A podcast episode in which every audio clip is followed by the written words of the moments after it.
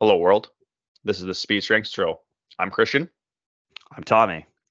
And do you think there is a correlation between how badly you have to go to the bathroom and the distance to the bathroom? Oh. Meaning in this case, the closer you are to the bathroom, the more you the more likely you need to go. Versus the farther you are from the bathroom, the less likely you need to go. That's got to be somewhat true a little bit. Even when you go use the most basic test of children, you're at the gas station on a road trip pulled over, and the Yeah. parents are always like, hey, we had a long ways to go. Now's the time to go if you got to go. Every kid, 100% of the time. Nope, we're good. We're good. We're golden. You get 10 minutes down the road, you're 30 minutes from the next washroom. Everyone's got to go. Yeah, like I it- this is purely from observation. This is almost like I feel like how a lot of science experiments get started because you like you think you're observing something in the quote unquote wild, so to Yeah. speak. And then you're like, okay, we got to try to control some of the factors and see if this is actually true or not because like that's a that's a prime example. Like I was also one of the things that got me thinking about it was when I lived in Edmonton and I used to walk like 15 minutes to the grocery store. And like don't need to go to the bathroom, walk to the store. And then all of a sudden you're like in the aisle and you're the the checkout aisle and you're ringing the groceries through and you're like I have to go to the bathroom so bad. And so then you're panicking, you're trying to like stuff all your groceries into the bags you brought and all this type of stuff. You race out of the store. And then by the time I get home and I'm like putting the key in the door, it's like, oh, I don't really have to go that bad. Like, so that's where I'm wondering, like, i- is there some sort of, I guess it would be an inverse correlation, maybe? It would be like an inverse relationship. Y- Yeah, where, like you said, yeah, the more accessible the bathroom is, the less you need to go. And then the moment a bathroom is not accessible, it, like, it's like, yeah, you well, there is that piece to this where when when you're walking home with your groceries in Edmonton, Yeah. like your your brain is almost going, "Oh man, we don't have any options here." Like, and it makes it psychologically worse. Whereas when you have the luxury of, I can get up and in ten seconds I'm there. It almost makes it psychologically less like urgent. Yeah, or demanding. Yeah. Yeah. But I was just, I'm like, I'm wondering if there's actually like, I think it'd be a waste of time to actually study it. Like, if someone's out there doing a PhD project on this, like, no disrespect, but there's probably more important things we could look at. Um, but like, I, I definitely have experienced it. So I was like, this, I gotta ask Christian then and see if, like, is there truth to this? Is that real? Is like, is just a figment of my imagination? I don't know. I think there's a piece to it. I'm always really bad when you're in calls and meetings. Like that's always the worst for me when you're locked into a room and you can't get out. I feel like it's similar sort of ideas. Like you can't leave whatever's going on. Yeah, you maybe no longer have like a physical barrier to the bathroom, like because there could like you might walk out of the room and there could be a washroom right there. But So you leave. but you can't leave. So the distance is it, it's not like oh I'm really far away from a, a washroom so I can't go. It's like like you said yeah I, I can't leave this room or this like in the middle of a presentation I'm giving or whatever. So now I can't go. But now now because I can't go, I really need to go. Yeah. So yeah, I was just curious if you've ever experienced that because like I said, I feel like that was every time I made a trip to the grocery store in Edmonton. I'm like panicking leaving the grocery store and then by the time I get home I'm like, uh like an hour later you're like, "Oh yeah, I need to go to the bathroom." I mean, well then I guess grocery stores. But in the moment, too. well, I think they started closing public access to the the bathrooms and the grocery stores I went to didn't have bathrooms. What kind of grocery stores are you going to? I went to the No Frills Maybe that's and the first Sobeys. problem. The No Frills and the Sobeys. Sobeys is like, you know, upscale, allegedly. Like you definitely pay more for things there. Oh yeah, Like that's a fact. It is. It's fancy groceries. Those cucumbers are uh, Different. taking care of at a premium. Yeah. So that was I feel like every time like clockwork that it was like that. Like checking out at the grocery store had to go so bad. And then by the time I got home, you unload the groceries, you do whatever, and then an hour later, you're like, oh yeah, I, I kind of have to go to the bathroom, and you've completely forgotten about it. But when you were when I was in the store, checking out, paying with my credit card, the only thing on my mind was how badly I had to go to the bathroom. Yeah, there's got to be a psychological piece to that of proximity and availability of something and making it feel worse. I feel like I'm trying to think of some of the like other feelings that people have, like hunger. Like if you're out on the road or you're walking and you've got no access to food, I, am starting to think now if you feel more hungry, but then when you actually get home or you go sit down at a restaurant, you're like, ah, I actually don't feel like I'm dying anymore with hunger. Yeah, that's a good question. I wonder if the food is different because there's like a visual. Like there's like I don't know if people go to the bathroom because they're bored, but you definitely eat sometimes because you're bored. Like, ah, just grab a few snacks out of the like whatever. I got nothing to do. Let me grab a few snacks. But no one's like, ah, I'm kind of bored. Let me let me go to the bathroom and you know. So like I, can do wonder. There could be people out there. I can see people who work like desk jobs where they sit in their desk all day and they're like, oh, I need to get up and move around. I'll just go to the washroom. I can see that. I can see how that works. It's like the smoke break equivalent, but Yeah. if you But if what you don't smoke, if you don't smoke and you can't make the excuse of "Ah, I got to go for a smoke break, like, oh, bathroom break. I'm bored. that. I'm going to the bathroom. I can see that happening. If you if you sit around all day and you need an excuse to move around, but you can't just like walk and amble around. Yeah. Yeah. Tommy, what are you doing? Oh, I'm just going to the washroom. the food one's interesting though. Like I said, I wonder if there's like a visual aspect, like because you can see food and like I, I- I don't know if that would be different, and it's hard for me to comment because I feel like I'm just hungry all the time. So I'm eating all the time. And if I don't eat for a while, it doesn't matter where I am, what I'm doing, I'm really hungry. And I can't wait to eat. So I've that at least for me, it doesn't feel like a eh, like the proximity to food or the ability to eat food would like half the time I eat a meal and I'm like, I'm still hungry. I'm gonna go eat more. Oh yeah. I whether can't it's eat out at a available or not. Yeah. Yeah. As for the bathroom, I've definitely noticed a difference where, oh, you can't go to the bathroom. Okay, I really got to go. And then as soon as you have access to it, it's like you somehow forgot about it. Yeah. Because the thing I can think of, especially on the food end, where it's this is classic for me, is you go and you eat something at like a restaurant, or you going out and get food, and you eat food. You're like, oh yeah, okay, kind of full. Like, I had some food, feel somewhat satisfied. You hop in the car to go home, and as soon as you're in the car, it's like, oh man, I'm starving again. You're like, I should have ordered more. That happens all the time, and it's a Yeah. similar effect. Maybe it's not the same as the, the washroom example, but I get that all the time. Whereas as soon as I hit the car from leaving a restaurant, I'm like, okay, I'm gonna go home and crush a bowl of cereal, maybe a PB and J. Yeah, you need something. You're like, I'm not done yet. No. I need more food. So I yeah, I wasn't sure if there was if this was just something I experienced, if that was my for whatever reason, every time I went to the grocery store I I dealt with that. Uh, or if there is some like actual truth. But the road trip is a good example. Hey, everyone, let's go. We're at a stop. No, no, we're good. And then you hop in the car and you're five minutes down the road and you're stuck on the highway now to the next stop and everyone's got to go. Oh yeah. I hadn't really thought of that example. Well, I I've noticed it too when you're leaving plate. Like if you're out and about doing stuff and you leave wherever you're at, you always go to the washroom on the drive home. Always. Yeah, you're like, I should have gone before Yeah. I left. You're like, oh, I should have went when I was in the restaurant or whatever.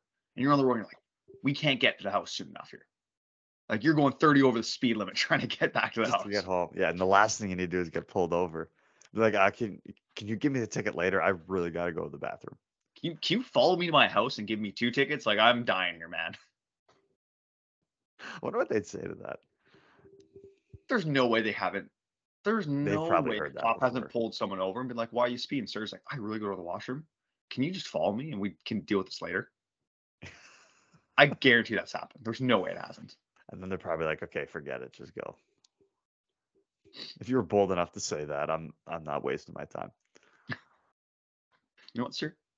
Enjoy your day. Enjoy your day. Go home. Go home. Like take care of business.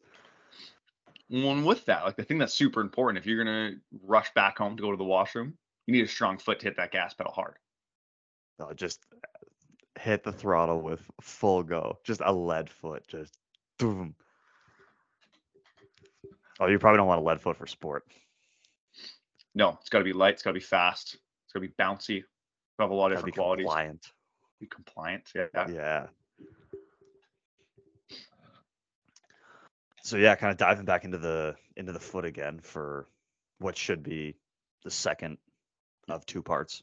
Um, kind of going over more like the actual. To me, this is kind of more the fun part of it. It's the actual training, the actual interventions, the exercises, the way that we program it in. Um, the other stuff is kind of the the necessary evil of like you got to go through the details, you got to understand the anatomy, how the foot functions, all that type of stuff, um, in order to be able to soundly implement it. But it's the actual training, programming, implementing, coming up with exercises. To me, that that is the fun part. So to Oh, me. I'm looking forward to this part because this is more like the ins and outs of what we'd actually do on a daily basis with training the foot, so to speak, um, as opposed to like the, the theoretical. How does the foot function and how should we train it? This is the nitty gritty of what we actually do. yeah, when you're on the floor, this is how we're actually going to execute. And I actually, I very much enjoyed our conversation last time around some of the theory and the anatomy of the foot and how it functions. That was something that was a lot, that was quite enjoyable for me to go down because it was a little bit fresh. And something I found that's always ignored by people is, and we talked about in the last episode, no one really goes into depth of the foot, right? Like it's it's very oversimplified. People are like, oh, they're a supinator or they're not. Or not a supinator, sorry, a pronator or they're not a pronator. Like when someone's running, for example. Like that's always the classic one. is, Oh, they're an overpronator. So we're gonna do this stuff and call it a day. Whereas it's, it's there's a lot more nuance to it, which I think we're starting to see in a lot of the research and stuff, stuff out there of okay, the foot's got a lot more elements and layers to it that a lot of people just aren't thinking of, or they're focusing on just the calf and the ankle. And they're ignoring all the other parts downstream. Yeah, I was gonna say that I, I'm the the guilty party of like hand up, guilty as charged of that type of stuff. Like especially over the last year or two, I've done a I think I've done a much better job of being more thoughtful with the ankle and the low leg, and not being as passive with the training. I've actively put in a variety of eccentric, yielding, overcoming isos. Um, sorry, yielding isos, I should say. Um, with straight leg variety, bent leg varieties, um, various durations. So very Yeah. long, extensive holds, very short, high intensity holds, uh, max effort, again, like the overcoming ISO, a lot of different tools and implements done. Uh, I I think I've done a much better job over the last year or two of putting emphasis on the low leg and the ankle in a in a thoughtful way of okay we're moving through in in this direction or we need a little more bent leg. If we're doing this type of training we need a little more straight leg varieties if we're doing that type of training and having a bit of a, a, map for that. But the foot is something i've kind of only recently started to apply the same sort of um I guess a giving it the respect it deserves and and actually giving it the time, but also putting sort of the thoughtful intention behind like what are we doing with the foot, not just throwing random things in like oh this is a quote unquote foot exercise. I'm putting it in there, but thoughtfully intentionally putting things in to meet a specific purpose that we're trying to you know tackle. Yeah, we're at, at work right now. I'm working with the uh, the SNC coach for triathlon, and we've gone down the similar rabbit hole of the foot and the training of the foot, and that was sort of sparked on by us by Jeremy Shepard, who who gave us an awesome presentation on it. And it's it's almost very similar to a plyometric progression that you would classically see with a lot of people, or a squat progression that you would classically see with a lot of people of, but almost more elements to it because the ankle does so much when we're building this foot progression, we've had it branch off like seven different ways of, oh, okay, like there's this style of moving with the ankle or this characteristic of moving the ankle. This is how we progress that. And then like it's gone so many different ways and the complexity of it is is very interesting. And realistic, if you're creative enough, training of the foot can go so many different directions. You have unlimited options. It's like being at a buffet and you don't know what to like what to pick because you almost have like too many things to pick from.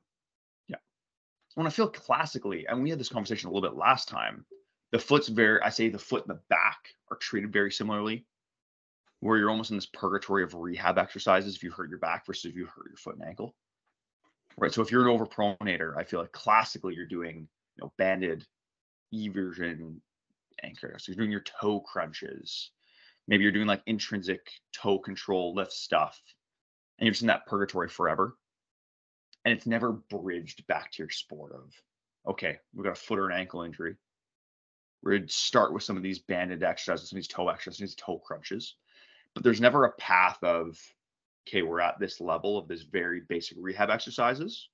Now let's get you back to sprinting, for example. How do we bridge that gap in terms of loading, specificity, sequential training structure, actually loading the tissues properly, which is something I think, and that Romain Tourillon article is awesome in terms of yeah, how we actually from, load the foot.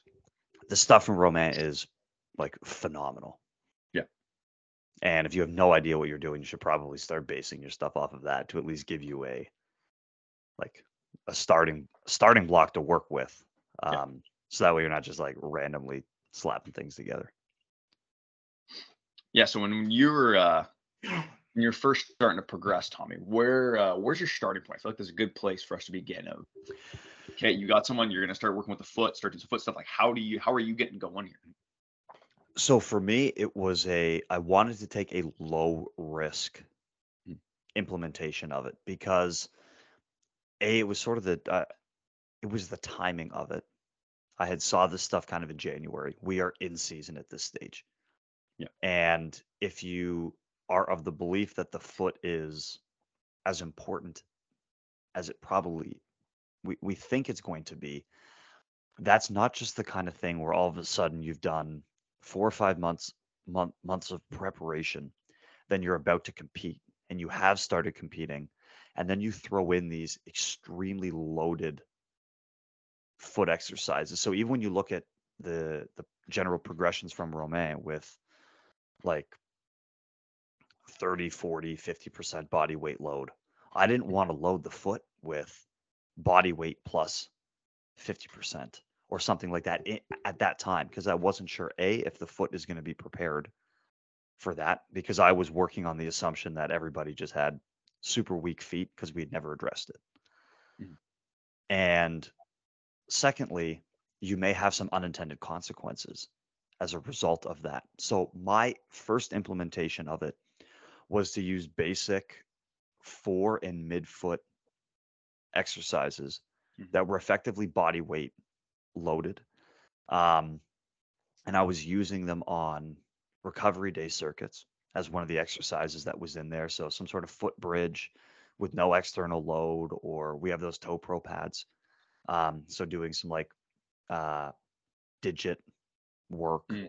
or forward leans to train the the, the forefoot, um, things like that in the circuits and in some warm up prep.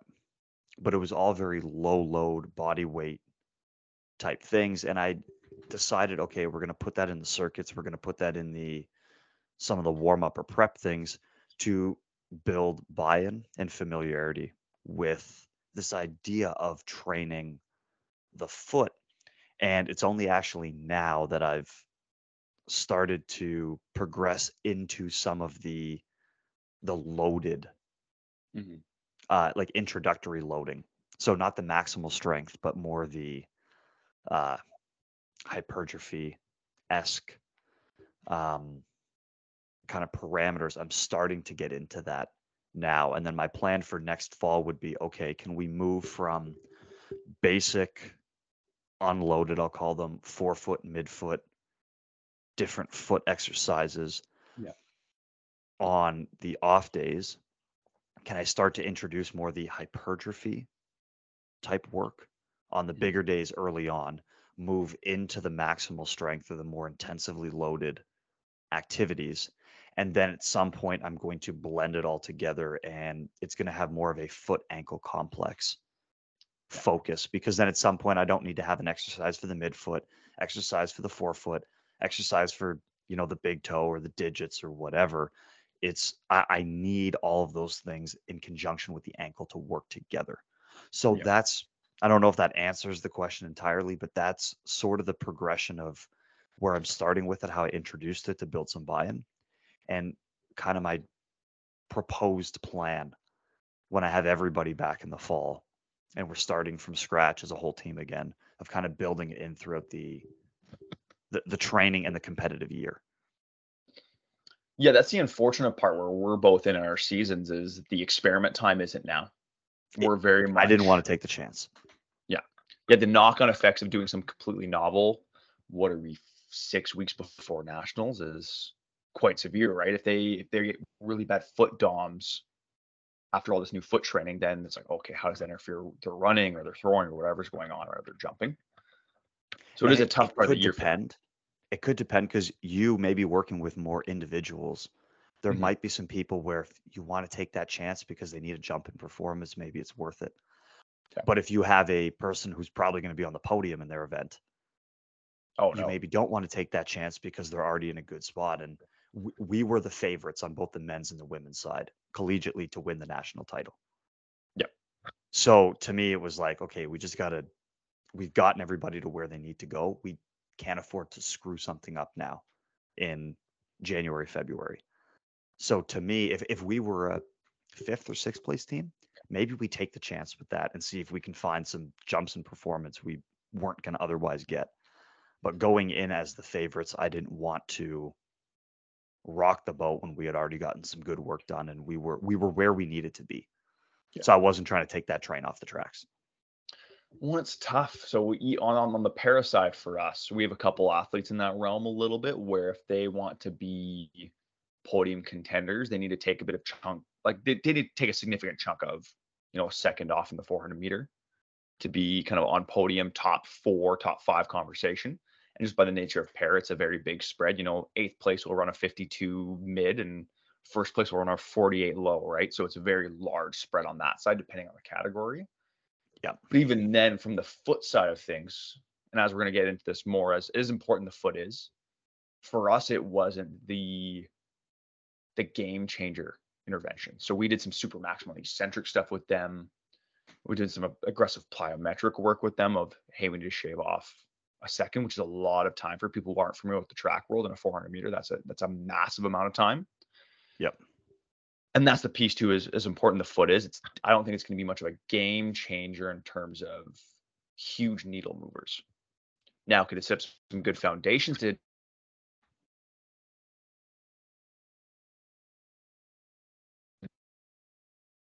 I think so.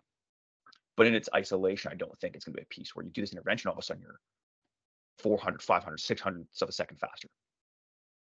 No, it would have to be done in conjunction with some other kind of dice roll gamble Yeah. type of training things which like I said depending on the the external factors you're dealing with it may or may not be worth taking those risks and at least in the scenario I was in it it wasn't worth the risk and I didn't have the information available to me. I mean for example with the the heel raise test that uh, Romain has in that article, I think is very easy to implement. We also have a foot dynamometer that we have access to that I haven't really used yet. Mm, Um, okay. So again, I was working off the assumption that everybody had weak feet because we had never trained it, but I didn't actually have the information available to me through something like that heel raise test and the foot dynamometer, which I do want to implement Yeah. starting in the fall next year to have an idea of maybe who's in a better or worse spot with their foot strength. I was also working again. I didn't have the information where I knew, oh, these people have weak feet, these people have strong feet based on these assessments or uh, screens or tests that we had done.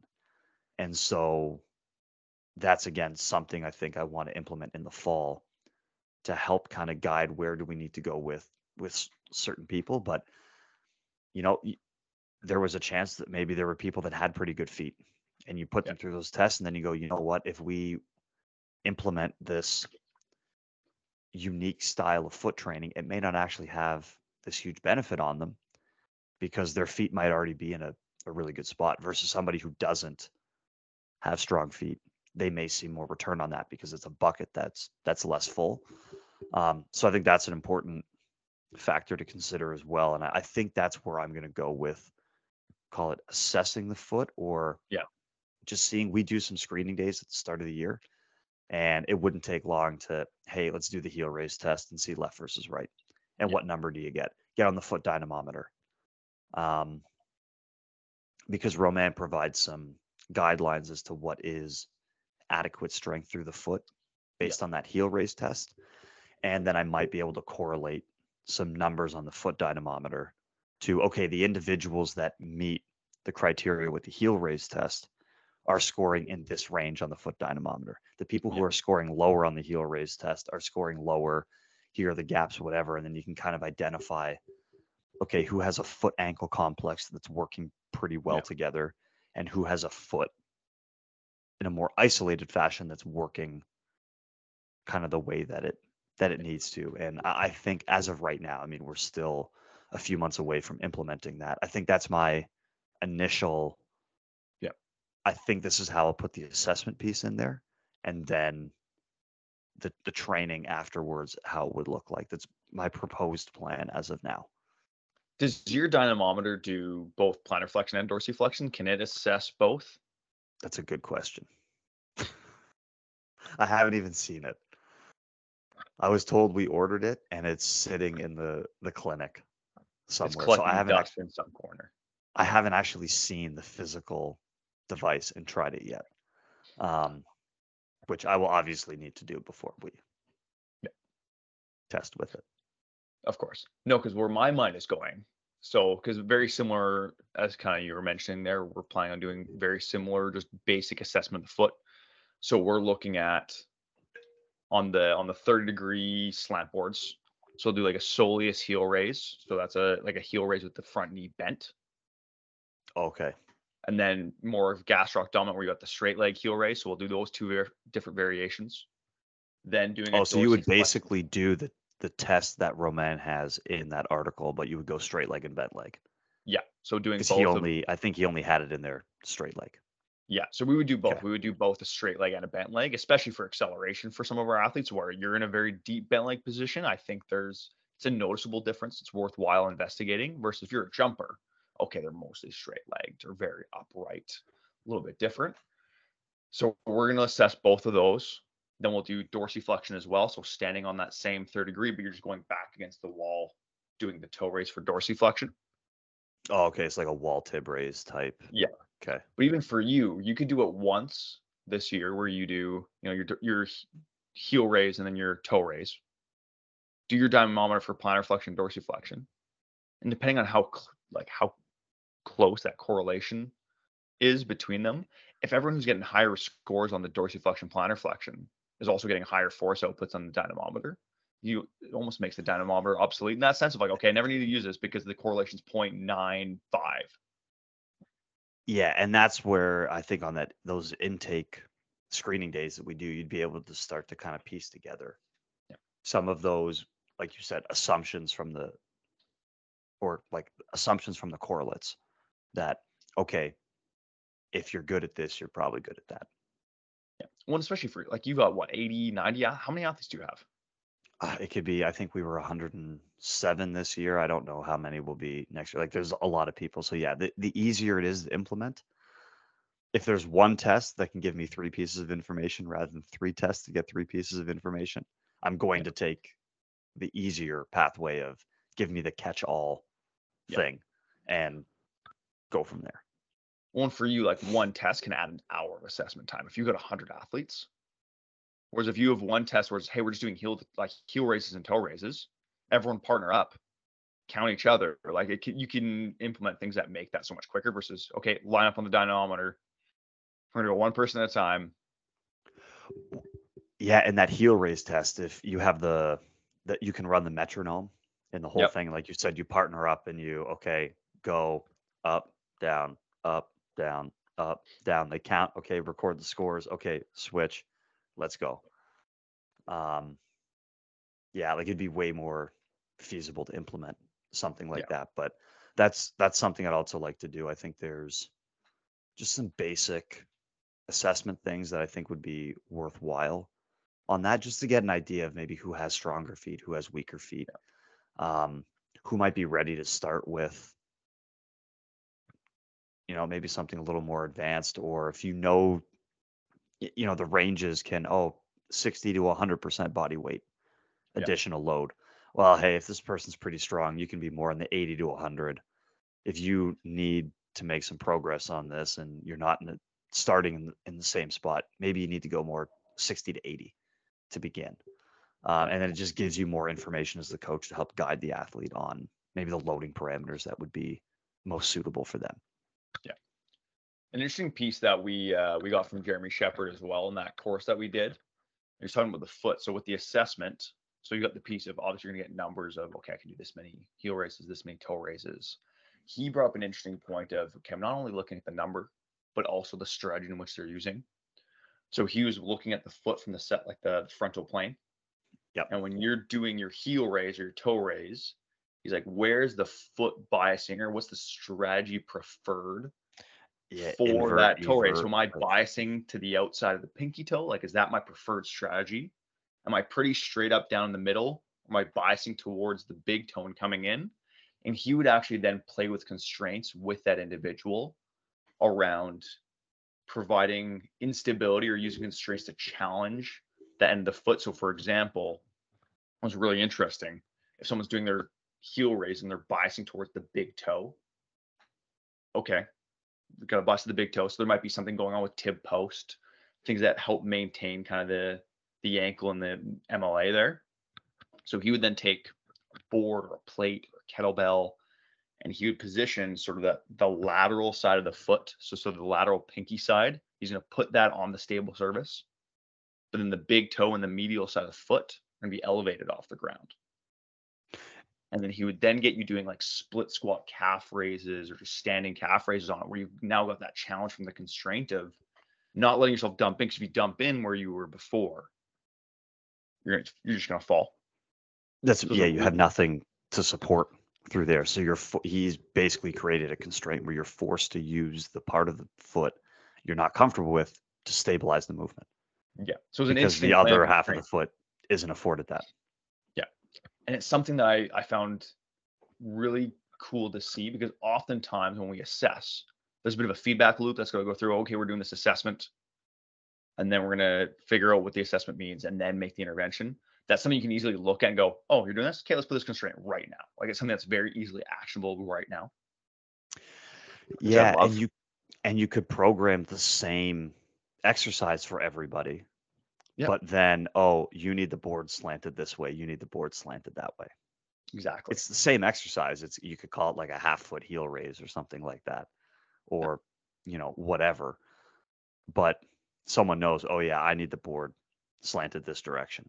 Oh, I need the board slanted that direction. But it's you've basically put it in the program as the, the same exercise is going to be set up differently for different individuals based on their, like you said, their kind of biased or preferred uh, movement strategy. Yeah, Yeah. I just love that simplicity of assessment and act immediately. Like that connection's really tight. And I feel like that's something we lose a lot in assessments is the assess, analyze, act can sometimes be long. Like that feedback feedback loop can take some time. And it's nice to have something like that. I can see it, do it, done. Yeah, no, I completely agree with that. And I think that is a like I'd never really thought about that, but that's something as you're doing the the test that you're going to probably implement anyway. Like you said, you can qualitatively look at where it where it is. That Romain article talked about the second toe should stay aligned Yeah. with the ankle, and then if you see it deviating away from that, then you'd be getting into exactly what you're talking about here with these. The, the individual has a bias to one compensation strategy over mm-hmm. another to oh, I want to move pressure to the inside of the foot, or I want to move pressure to the outside of the foot as I move through the ankle. Yeah, so that was that's an interesting piece on the the assessment end there. Um, what are you looking at in terms of so when you start doing more of the hypertrophy maximal strength stuff where are you looking at going with some of the arch training or the forefoot i did like how romain differentiated them of okay we got like arch stuff we're working mma we've got forefoot are you categorizing similar way how are you kind of looking at going going about that Yeah, so how I've categorized the progressions that I've that I've come up with is I have stuff for kind of the big toe or the digits. Yeah. There's stuff for more the forefoot and stuff for more the midfoot or the arch. Mm. And then early on you would work on those things kind of individually and then maybe progress the exercises with load moving forward to load the big toe or the digits or to load the forefoot or to load the midfoot. And then at some point you're going to have to merge them together into those foot ankle complex um, exercises where they are working together. Uh, so that's kind of the general it's almost like a bit of a funnel. Mhm. um, i don't know have you ever seen dan johns um, periodization or progression of his exercises he has one of the charts and it's like the funnel where they're where he's working towards kind of the end goal and you start off with a lot of individual pieces but then as you get more specific it funnels down to being able to do this one thing Yeah, I think I've seen that funnel that you're talking about. Nick Cooper talked about a similar sort of structure of Okay. the more specific you get, one movement is checking more boxes of what it's developing.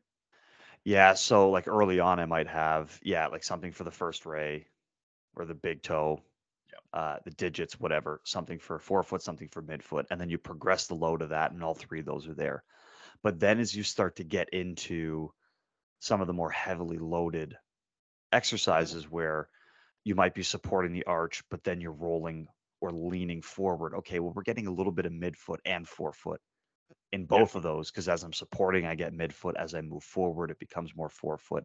As I'm rocking in and out of that, doing like a three second hold for the midfoot, rocking forward, three second hold on the forefoot, then rocking back. So it's like now those things start to come together a little bit.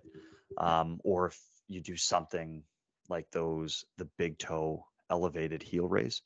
Mhm. Now, okay, I'm getting a little bit of specific work through the big toe or the digits, but I'm also challenging the forefoot a little bit and the foot ankle complex is working in there. So some of the elements start to blend together. So that's kind of how I've loosely, I say loosely because I haven't actually gone through it from start to finish yet. That'll happen next year. So I may change some of the elements, but that is my proposed model right now is starting things a little bit more, let's say separate and deliberate with the the intent of what I'm targeting. And then as the year goes on, it starts to funnel together because effectively I want the foot and the ankle working together. Um, and so then maybe on a heavy loaded day, it becomes more of a strength exercise. On a, you know, faster, more dynamic day, it's more of a plyo. Um, and so yeah, I've kind of used some some progression models uh, like that, and mostly looking at using it isometrically. Yeah. Uh, so there's going to be yeah, you might be rocking in and out of the movement, but much more exaggerated or deliberate holds. Okay, I want you to hold this posture for four or five seconds and now come out of it. Move Yeah. back into it, hold the posture for four or five seconds because we know through some of the anatomy that we talked about last time that the foot tends to work in that isometric, let the tendons and the compliance of the foot do the work. So I want to train the muscles in a way that primarily going to be used in that function with the foot. And that's kind of where I'm at. Like I said before, I've, I'm actually getting getting going with it. Uh, that's kind of my loose progression model that I've put together. Yeah. Well, intuitively it makes sense. It's it's very similar to a linear model that you like a linear periodization models. Okay, very early on, more exercises, a little bit more general. As we get going through the year, the number of exercises cuts down, the specificity of it or the integration of it increases. Um, and all those components, right? So like it's very much an intuitive model, which is that's it's nice to see how that kind of would go about and integrate through. Yeah, and there's some little things that I've started to put in that are maybe different from the article or or some of the research. Um, so to give you an example with like some of the midfoot holds. Um, I've implemented those in the off days and the circuits with a split squat hold. which is a little bit easier, I find, than if you were doing it in a like a step up hold. Like if you look at the things from Romain's article where, okay, I'm in the midfoot bridge and I'm standing tall. Well, all of the weight is over top of the foot. Yeah. And you're bridging with the foot and you're maintaining that bridge. Where if I'm in a split squat position, my center of mass is moved further back. So there's not actually as much load moving through, or not moving through, but being loaded on Yeah. the foot. So, for example, within that progression, I might, okay, let's do foot bridge in a split squat position. And then when that becomes too easy, we'll move to a f- midfoot bridge in a, a taller position where more weight and more load is acting on the the foot. So there's some small progressions or examples within what I've put together like that, for example, where I can maybe be a little bit more deliberate or have other options available Yeah. to progress people progress people through because that's something I could probably implement day one. Oh, Everyone Oh, yeah. comes in, we're doing our split squat hold, put a couple of the plates on the ground or something to elevate, hold that midfoot bridge. And then I can build a little bit of tolerance and resilience in the midfoot before moving into a very tall position where like immediately if you've never trained the foot, you're like, oh, like I feel that. Yeah. So there's I, I've put some other things like that in there to kind of help ease, I guess, the the transition into training different aspects of the foot or different ways that I can add it into what we're already doing. So I don't have to take up an exercise with, oh, this is only for the midfoot.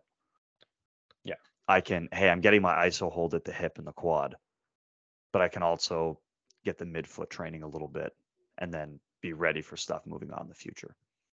Yeah, we've taken on a similar approach of that of adjusting the things we're doing already to get some of that effect that we want. And Yeah. classic track athletes we do a lot of hurdles in the warm up, so step over, step backs, lateral step overs, all kinds of stuff like that. We've made a quick adjustment to it where it's, hey guys, we're just gonna do it bare feet now. And I want you to float the heel. So when you're doing your different step over drills, don't let the heel come flat on the ground. Don't be relaxed with the foot. Be active and push down through the foot. We've made a little adjustments like that. Similar to you, we do a lot of loaded carry stuff or a lot of loaded marching work. Yep. Same thing. Okay, shoes off, barefoot, float the heel just, you know, half an inch off the ground. And just that little oh, microdosing is the wrong term, but microdosing that foot stimulus and a couple of different things as well. Where it's we're already doing this, let's take advantage of that and get a little extra stimulus out of this that maybe we otherwise wouldn't. So I like the idea that where you're saying, of, oh yeah, we're just going to do it in some other exercises that we're already doing, and kind of kill two birds with one stone sort of idea. Yeah, and for me, I just found that the easiest way to implement it, at least initially when I had kind of first come across this and wanted to use it. So it naturally kind of became the first kind of progression, so to speak. Um, at least for me, it was like, okay, where can we implement it into other things that we're doing? Um, if it's truly a like progression, that's where I use the split squat as an example because I do think that is a regressive form Yeah. of implementing the the foot the midfoot bridge, for example, because you are removing the center of mass from directly over top.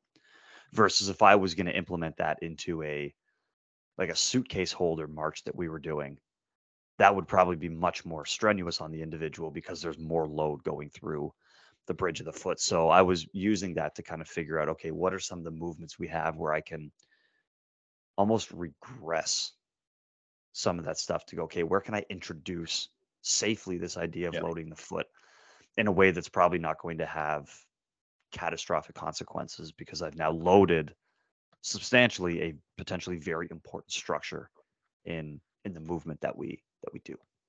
Yeah. Only just having a slider of movements that you know you can move along, depending on who's in front of you, especially with you with such a large group.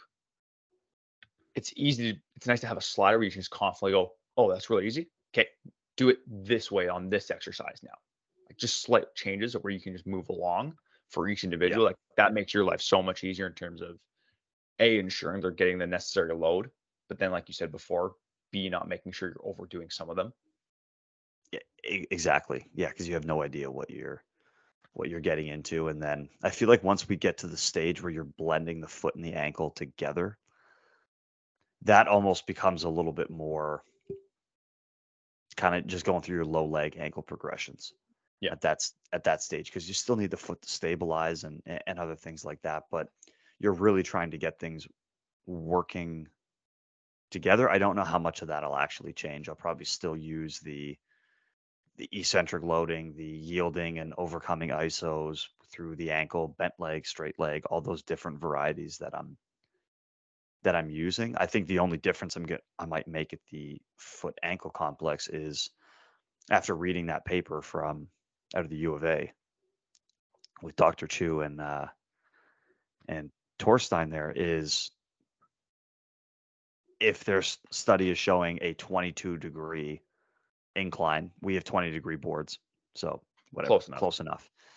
If that is going to increase the muscle activation of the soleus and the gastroc as you do heel raise or foot ankle complex related activities, well, I might as well have you do all the things that I was programming you to do on a 20 degree incline because if I'm going to get more out of it, then I might as well. I don't think, but that isn't to me a major shift in philosophy or progressions of your programming. It's more just I'm going to add all my foot ankle complex stuff on a 20 degree or 22 degree. And if, hey, if I can find boards that are 22 degrees, great, I'll use them.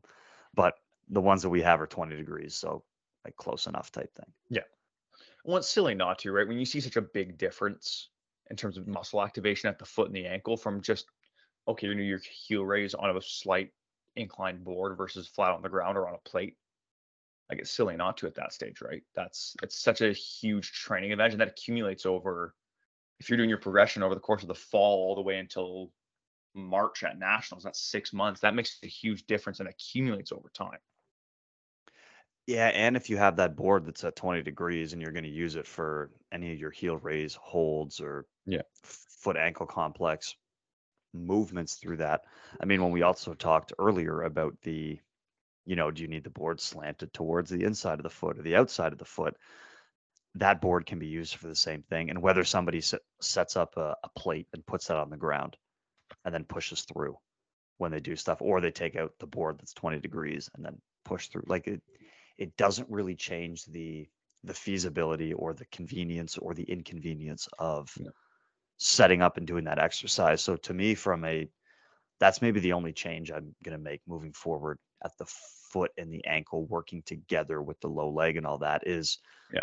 like you said based on reading that study there's there's no downside to doing those things on a board that's a 20 degree incline No, No, and I'm looking at doing using that board for some of the bigger movements as well. So I do a lot of kick, like you know, the kickstand RDL with either dumbbells or kettlebells. Yeah. Or even a barbell. I'm starting to do it where that front foot is actually elevated. So you Yeah, put like the toes on the slant board, so the heel of the front leg is actually off the ground while you're doing your kickstand RDL. Yeah. I've enjoyed that a lot. I also find it helps people hinge. One issue I find with the kickstand RDLs is people always sit way back. So that front leg is actually in front of the center of mass. The piece I've noticed as soon as you elevate that heel and that foot, they almost stay into the hinge more. They feel way more into the glutes and the ham, like upper hamstring, and Yep. less of like that stretch at the distal hamstring. I enjoyed that playing with that constraint as well.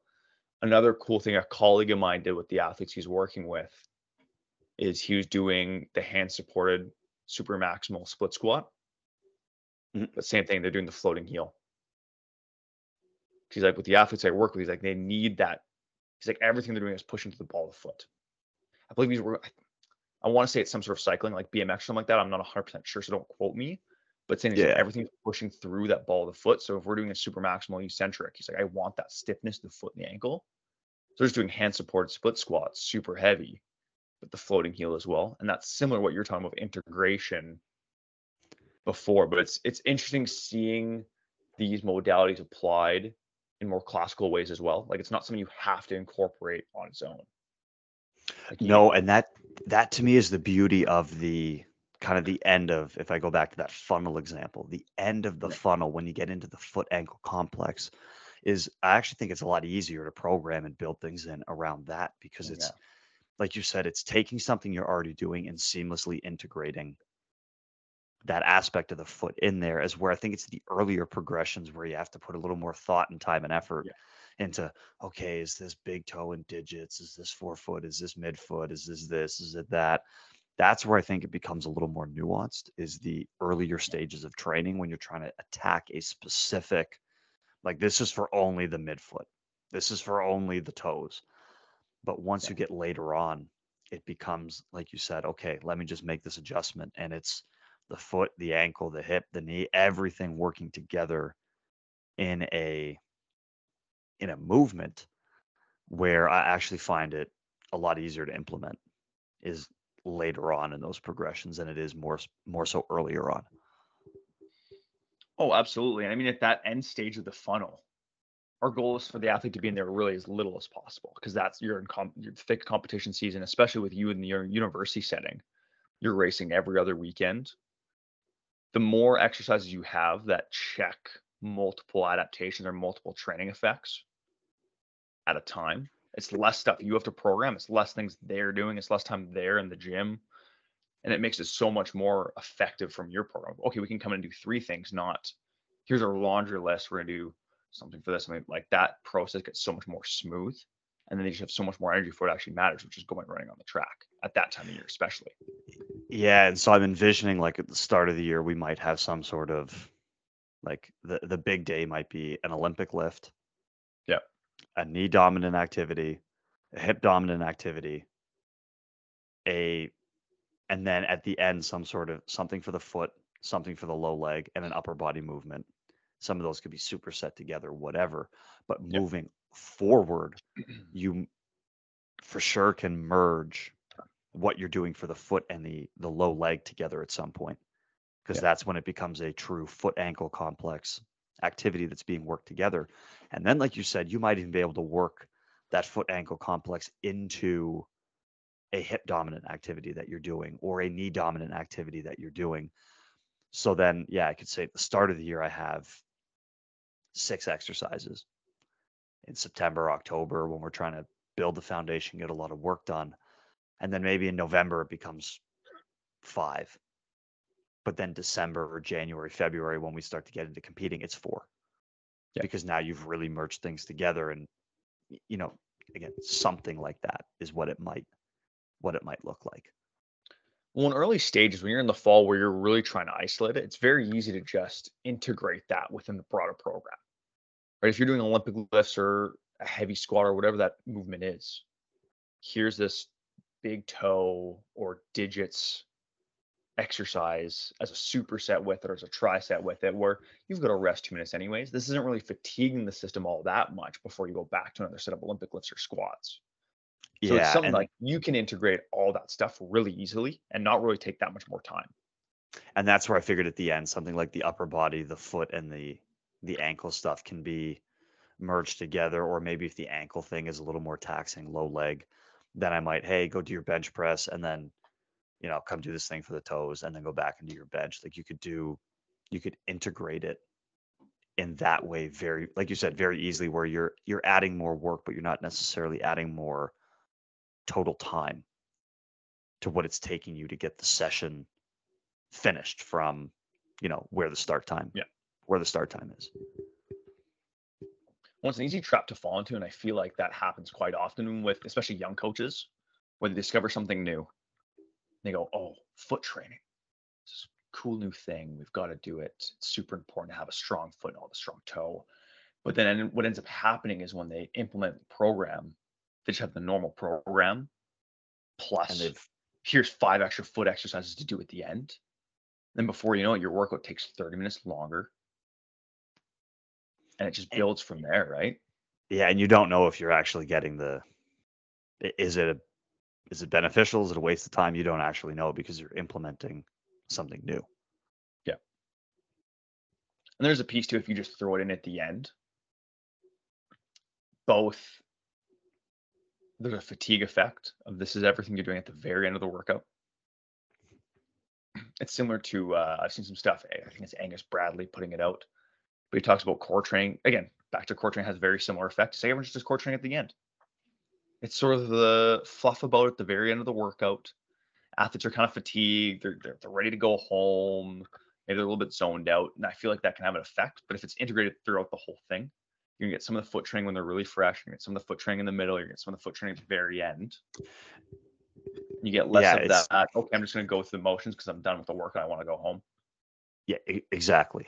Um, and I think that's kind of the the intention in general of just trying to keep the less in there, the better, because you're going to have more time and attention to focus on on those things. So, I mean, yeah, I think from like a an overall kind of programming or implementation standpoint, I think that's where I'm. It's probably the best kind of overview of where I'm at with that stuff Yeah. right now. Again, talk to me in a year once I've actually run it through an entire season. I'm probably going to have some things that I would change. Um, just having never implemented it from from start to finish. Uh, but that's kind of my proposed idea of how I think I'm going to incorporate the foot into training moving forward uh, in a much more like thoughtful and deliberate way, not just assuming that everything we're doing is training the foot well and Yeah. the foot is good to go. Yeah, are you going to be playing much with uh, plyometrics on surface? Because I know that was something again. The Romain Tourillon article showed that, and you've seen it elsewhere where people have like the really big slant boards. There's a name for it. I don't really know what that is. The. Polish boxes. Polish boxes. There we go. Where they'll do Yeah. different like blue like Altis hop rudiments, but on the Polish boxes. Do you plan to use that at all? That was something I found interesting, especially in bare feet, where it's hey, let's create some unique stresses, especially maybe early season more so, or manipulate surfaces for hops. That would have to be a conversation I have with with the sport coaches amongst the Yeah. different event areas because that gets done in the actual technical session. Oh, okay. So there might be like a, a jumps rudiment circuit or something like that that they do that basically bridges the okay, warm up out there for your technical session, sprinting, jumping, hurdling, whatever it is, then jumps rudiment, skip for height, skip for distance, different ankle hops, all these different kind of plyometric activities in nature, and then we go lift. Yeah. So that would be a conversation I would have to have with our event area coaches as to, hey, you were going to do the jump circuit twice this week. Once do it on flat surface, maybe the other day we bring up the slanted boards. Yeah. And we do it like that. And then if if we're on board, okay, great, then we do it. If we're not, then um that that would be to me probably how I would want to do it because then again, we're not necessarily adding to the session. It's not like I'm loading Yeah. them with more plyos and foot contacts that they're already getting anyway at the the technical session, and I'm just overfilling that that bucket. Uh, but I do think there'd be value in that type of stuff where, hey, one day you're going to do the foot and ankle jump rudiments on a flat surface. The next day you're going to do it on, or the other day of the week that you do it, you'll do it on the the different surface or the slant or something like that. I think that would be worth looking into. Uh, but that wouldn't be something that I get to solely decide myself. Oh, we're going to do it this way. Done. Yeah, that decision making process is done with the sport coach or with the track coach more specifically. Exactly. But even for really any event over the 100, I definitely think there's some some good value in that because you've got that curve, so the ankle is actually moving in at that lateral, dealing with those lateral forces more so. So the Polish box challenging both like inversion and eversion is it's a unique stimulus that has a very similar effect that help build some of that capacity that they do experience on the track. Yeah, and last year we had what on our roster? I think it was like 52 endurance athletes, which probably 40 of the 52 run cross country, Yeah, you guys have a you're- massive where you're dealing with unstable surfaces and landing on going uphill, downhill, Yeah. slanted left, slanted right. So I think even more of that would be a benefit to to those athletes as well that are dealing with true Yeah. unstable surfaces. So yeah, that's 100% something I would like to look into. Again, that's a you know, sit down with the coaches when we put together kind of year planning review whatever hey here's the value i think of this. How could we implement it? Could we do it in this way? Maybe they have a different idea that i might like even more of hey what if we did it this way and that way? Done. Perfect. Um, but yeah that would be more integrating with the collective coaching staff rather than me going hey i i'd rather do it this way than that way so i'll do it that way in the weight room. Yeah, Yeah, that's always figuring out those pieces of okay, what do we integrate within the track and the track session itself, and then in the gym, which I guess that's both. That's I mean that's a benefit in the track world because it's so tightly connected. that, that those conversations are more readily happening, right? Versus if you're working some team sport, maybe the hopper movements are happening in the S&C session. Yeah, and then you've really got a lot of decision making to to make. Or yeah, you have to find time in that hour session how to get all of that stuff in. Yeah. Where it may not be feasible is where like the jumps and the hops and all that plyometric stuff actually fits way more naturally on the Yeah. track, I think. Oh, 100%. Well, there's no point in doing it twice, right? Like it's silly for you to do on the track and then go, oh, we're going to do it again in the weight room after the track. Like that's, Zero point. Zero point. So do you have any other like ideas or things that you were gonna like try with a lot of the stuff we're I'm planning on kind of doing again in the fall, kind of once the season restarts and we're at more of a building phase. It's definitely a little bit similar to your end. A lot of the loaded carries is something we're gonna be doing a look looking at doing a lot of. We're also gonna do just a lot of barefoot running drills in general. Something we're gonna go a lot. So we've got a big turf field right outside our facility. So one thing we're gonna do is part of our S and C warm up. So most of our athletes don't run and train. A little bit different than your setting. Like they're not doing a track session and then coming into the gym after. We're pretty separated. Okay. So we actually do a fair amount of hop movements and running drills in our warm up for S and C stuff. So a lot of the stuff I'm looking at doing a lot of that stuff barefoot, doing it on the turf. Or we've got a slope. What's our slope? I think it's a 10 degree slope hill outside our gym Oh, as well. That's so doing a lot of those sort of things on the hill in bare feet to get more of that toe and forefoot. So it's integration of some of those little pieces with more run specific drills and stuff. Doing a lot more of the loaded carries in barefoot or doing the loaded carries in like full plantar flexion and really challenging that as well. Um, but beyond that, we've covered kind of most of it. A lot of it through like the overcoming isometrics, using the 22 degree incline, challenging both either lateral or medial deviation with the foot there and the ankle, using slanted surfaces. Yeah, there's not a whole lot beyond that that I don't think we've we've covered in the session so far. The only couple of closing thoughts I had here, and these were more question marks because it was like, Yeah. okay, in theory, I wonder would be what going back to the incline, the 22 degree, is there value of that if you're doing seated or bent leg activity through the ankle? I think so. my guess is yes, but I mean, obviously the study looked at straight leg heel raise activities. It didn't look at like if I'm doing a seated, uh, like over or uh, like an overcoming or yielding Yeah. ISO in a seated position, would I be better off to have the foot on a 20 degree slant board as I'm holding that position or pushing through the foot in that position for soleus, or does it matter? Again, it might be something that I start to implement where it's feasible because why not? Maybe there's more activation. Yeah. Great. And if there's not, well, it doesn't matter. I'm still getting the same benefit out of it that I was was intending. But there was part of me that was wondering, okay, anytime we do a seated or bent leg activity at the ankle, more so targeting soleus, would there be benefit in using that incline? Again, my guess based on the results of the other study is yes, but I don't know if it's been explicitly looked at to to the point where there's empirical evidence that specifically reports that would be a good use of your training. Yeah, there's no specific looking at with the bent knee exactly. In my mind, and this is what my gut tells me from how I understood the article from Chu and Torstein, was the slant board affects the length tension relationship at the foot specifically with the big toe. So regardless you're seating or standing, that's still occurring if you're on the slant board. Exactly. So it should be, in my mind, that that should work. That makes complete total sense. Yeah, so there was part of me that that wonders because I do have the I make the intention of putting in a lot of bent and straight leg Yeah. activities in there. So I thought, okay, with the bent leg heel raise, foot activity and things like that that you're doing, there's probably benefit to.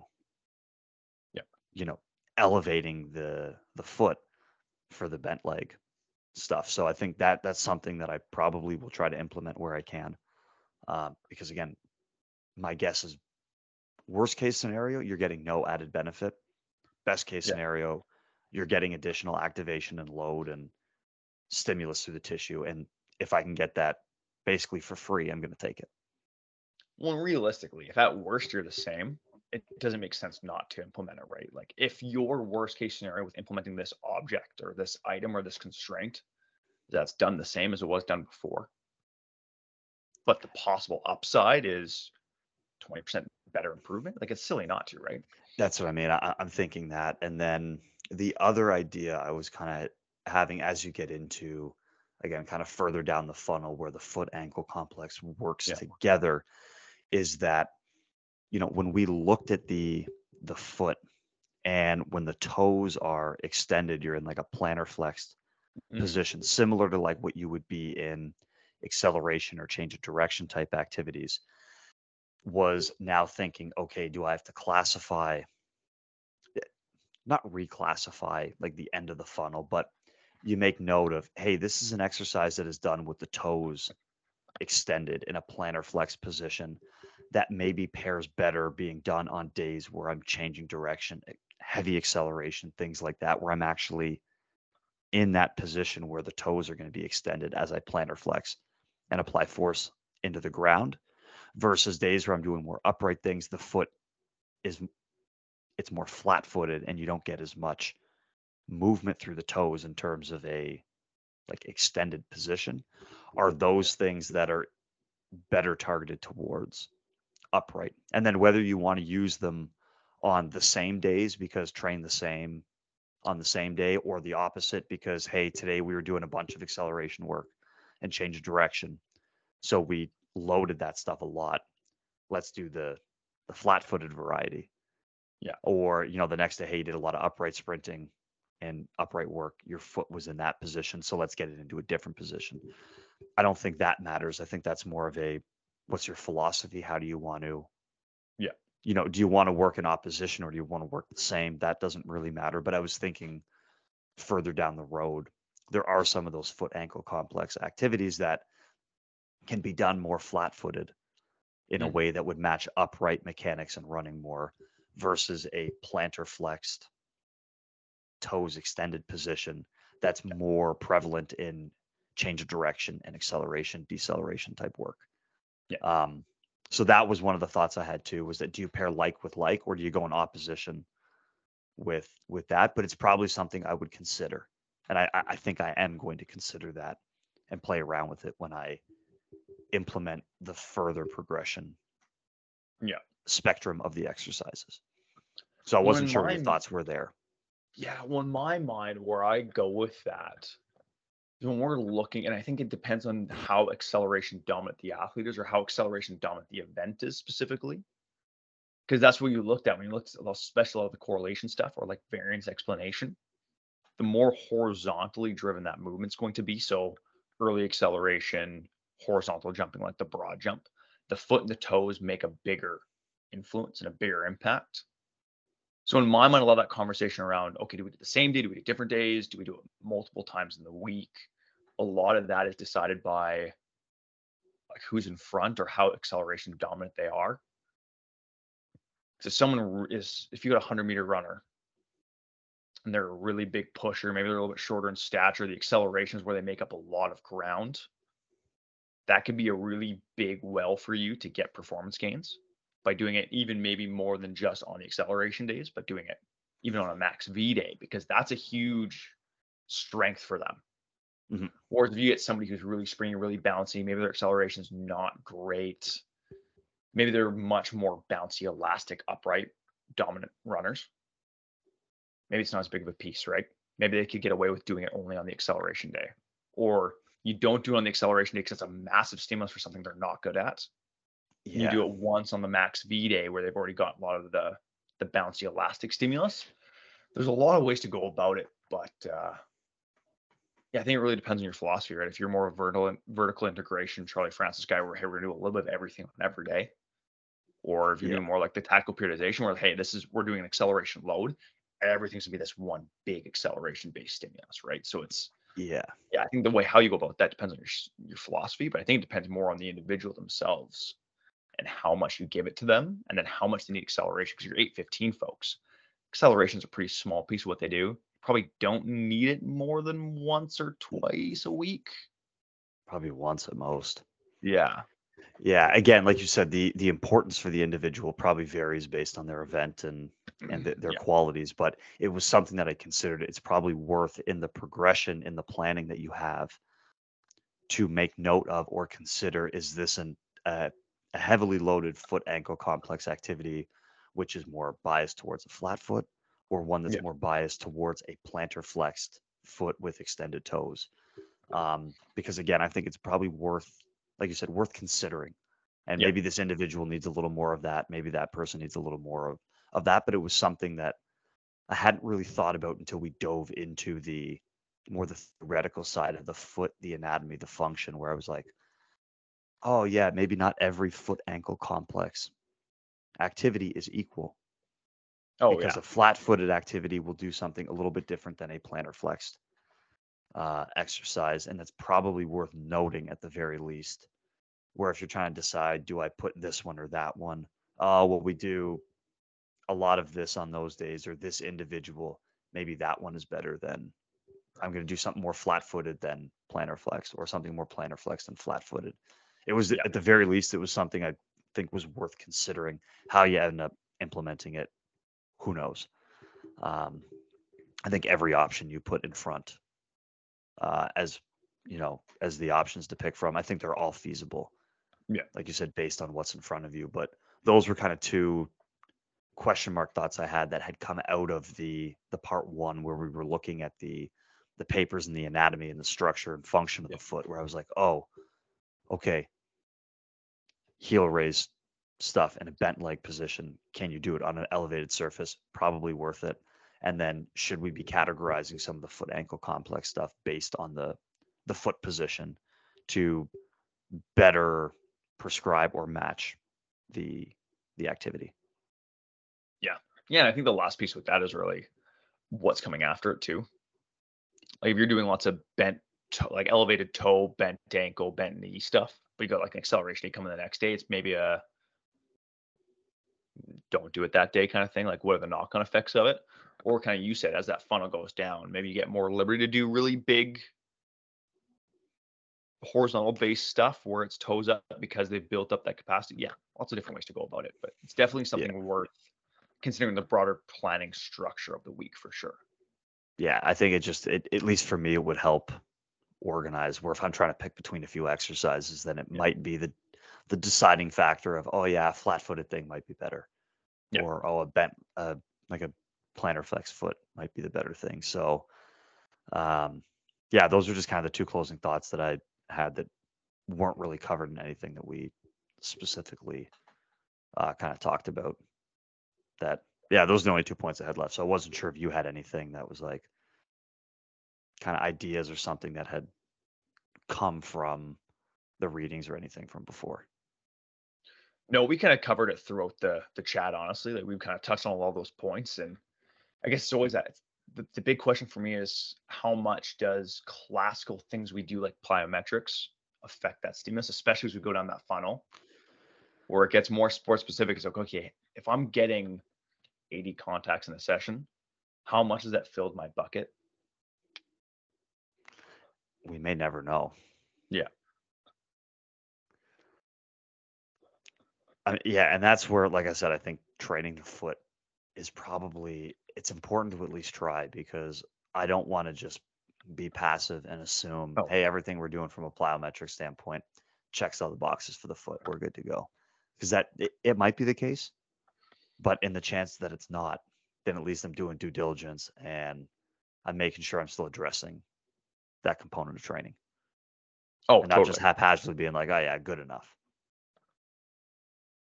yeah, it becomes that it becomes the curious conversation of like how does that quantify with all the other plyometric we're loading, right? Like if I'm doing 80 contacts, but then doing you know two or three foot exercise, like where how does that? And I think this is part of the conversation. Neither of us have done this yet. We haven't gone through the season of playing with a lot of the foot training, and how that interferes or how that has knock-on effects to accumulating load volume on plyometric and accumulating load volume on running. Right? It'll be interesting to see when you go through that process of first foot session people wake up the next day, everyone's foot arches are super sore and stiff. Yeah. And then what does that end up doing to does it negatively impact performance? Does it is it like, yeah, it's sore, but I can work through it. I'm still running around and jumping really well. Or Yeah. like, yeah, I think as we actually do it, we'll get a better sense of like, what does it actually do? Yeah. From, like you said, a knock on effect, positive, negative, neutral, whatever. Yeah. I mean, realistically, in my mind, at this point, it's training of the foot part three this time next year once we've gone through a season and gone, hey, this is what we did. This is what the things we experienced. This is how the athletes felt. These are the adjustments we made because of X, Y, and Z. Yeah. Maybe this is where we pulled shoot on some things or did more of others. It's it'll be interesting to see and work through this again in a year we've actually gone through the process of implementing more structured, organized, and purposeful foot training. Yeah, that's a very good point. Is I think there's probably a third part on this coming, but it's a, you know, season review. Yeah. Of what we've talked about now, because we kind of have to wait until September to probably implement this in the best possible way that we could do it. Yeah. Uh, I think if if I had tried to do some of this with the group and the timing and all that, it would have been it wouldn't have been the smartest thing to do. So I didn't want to do it that way. No, and there there's always that trade off between hey, we've got new ideas, we want to work with them, but also understanding the context of where you're at in the year and knowing and being comfortable with the idea of this isn't playing with new stuff time of year. Like we're racing in two weeks, we can't play with new things and potentially impact someone's ability to qualify for youth sport nationals or Can West. Yeah. Or not Can West, uh, Exactly. whatever the Ontario equivalent of Can West is. yeah, that's I mean, it wasn't the time to play around with stuff. And so fortunately in September we're both gonna get to kind of play around with the stuff more and you know, Yeah. trade ideas. And yeah, that that's probably where the part three is coming for Yeah. this is once we've actually done it and have more to report back than just, hey, we did some very rudimentary foot stuff and it went okay. Yeah. So It'll yeah, be coming in summer of 2024. I feel like this is a Hollywood movie reveal, part three of the foot, summer Yeah. 2024. the trilogy will be complete. Insert really dramatic orchestrated music. I'll see if I can figure that out. My editing skills aren't that good. we'll play with it. But uh, speaking of things that you can play around with quite regular throughout the year, is gym music. Oh, I was on the pop punk train. Oh, you've got a pop punk powerhouse uh, kind of revitalization there. Uh, yeah, not that exact playlist off of Spotify, but kind of pop punk. Uh, do you remember Yellowcard? Oh, Yellowcard's great. Yeah, so Yellowcard and Sum 41 were kind of the two that I was I was going to, but yeah, it was like just brought back yeah, the pop punk powerhouse memories of being in the whatever I f- forget when they changed the name. Whatever that weight room we worked in at the U of A changed names a couple of times. Um, Oh, yeah. HPTRC, and then it was the SPC, and then it was I don't know, wh- whatever it was. But yeah, the number of times we were in there and we had the pop punk powerhouse playlist going, and there was yeah, some Sum 41, Blink 182, Yellowcard, um, My Chemical Romance would sneak in there for a few. Some Green Day in Uh, there. Green Day, Good Charlotte, oh, like there's all kinds of just like just good stuff like that. And so yeah, Yellowcard and Sum 41 specifically, I was listening to the other day, and that stuff has aged well. It's still just as good. Punk music i feel like is a genre of music you look back onto and you're going like okay this is this is just as good as it ever was like it doesn't you never grow out of it you always have this really nostalgic feeling when you listen to it You're like yeah i'm an angsty 16 year old kid again Yeah, and whether you're an angsty 16 year old kid or not, Yeah. it, like I said, it it stands the test of time, oh yeah and it's still just as where some other stuff have gone back and listened to him and like, oh okay, yeah, this is garbage. Like, Yeah. how did I like this at one point? The the pop punk, it, it holds true. So well, it's very versatile like you can be out having a barbecue and that song comes on and everyone's like yeah like this is awesome or you're out working out yeah, you can have a just- great workout to that the pop punk stands the test of time. And at least going back listening to Sum 41 and Yellowcard, I was like, yeah, okay, that that holds true. Yeah, oh yeah. It would be a great concert to go to. I remember we went to Billy Talent. Awesome concert. I can imagine Sum 41 or one of those bands. Fantastic. Yeah, that'd be unreal. What did you have playing this week? I've been doing this. Uh, I haven't been listening to specific artists recently. I've been going on Apple Music and putting on like a like a new and dance or like a trance essentials or um, like a drum and bass, just like random playlists and just seeing how it goes. And it's hit and miss. Sometimes you're like, this is an awesome playlist. I'm gonna download all these songs. Yeah, and a couple where just absolutely blew up. But when you brought up Daft Punk last time, Oh, okay. The, a song came on where I was like, holy crap, this is a blast from the past and this is an old tune. Did you ever listen to Kernkraft 400 Oh, ah. by Zombie Nation? who who hasn't? Everybody knows know. that song. It came on, like I was listening to this playlist, I was just working out and I was going through and the song came, on, I was like, oh my God. I couldn't remember the last time I had listened to the song. It was great. I loved it. Yeah, and speaking of songs that have aged well, Oh, it's an all-time That like one. top 10 great Yeah. song for any kind of dance, techno, EDM era. Absolutely. yeah. Oh no, I fully approve of that. Now I'm gonna go listen to it at some point because yeah, it's one that yeah, you just hear it and you're instantly like, oh yeah, this song. Great. Yeah, It's like it's like Sandstorm. It's one of those kind of iconic songs where it comes on. Everyone knows it. There's not a person who doesn't. and you're just yeah, you're ready to go. You're fired up. You're like, yeah, yeah. And then put it on repeat a few times because I haven't heard it in a while. So if you Oh, play it oh, three or four times in a row, I'm not sick of it. Just yeah, yeah. Let me have it. Let me have it. The first half of your workout is done to that one song. Exactly. Exactly. Yeah, no, that's a big tune. That was and still is. That's yeah, to me it stands the test of time. Yeah. Oh yeah. Hundred percent. I'll hear it 20 years from now and still be like, yeah, that that song is exactly where it's at. Yeah. So that's been that's been the the music that's the music choice this week because it's been mostly just rabbit holes of random playlists, which have either gone very poorly or very well. Yeah. No, that's good, man. That's good. I approve of that. I love it. Forgot about that song and now I'm gonna get to go listen to it. Can't wait. As soon as you get off the call, Tommy's Yeah, be making on repeat. On repeat. Let's go. I will say that Daft Punk album you got me on last show though, awesome. the new stuff is really good. Like they they don't miss. They do not miss. What I really enjoyed because there wasn't many actual songs on that playlist or that album.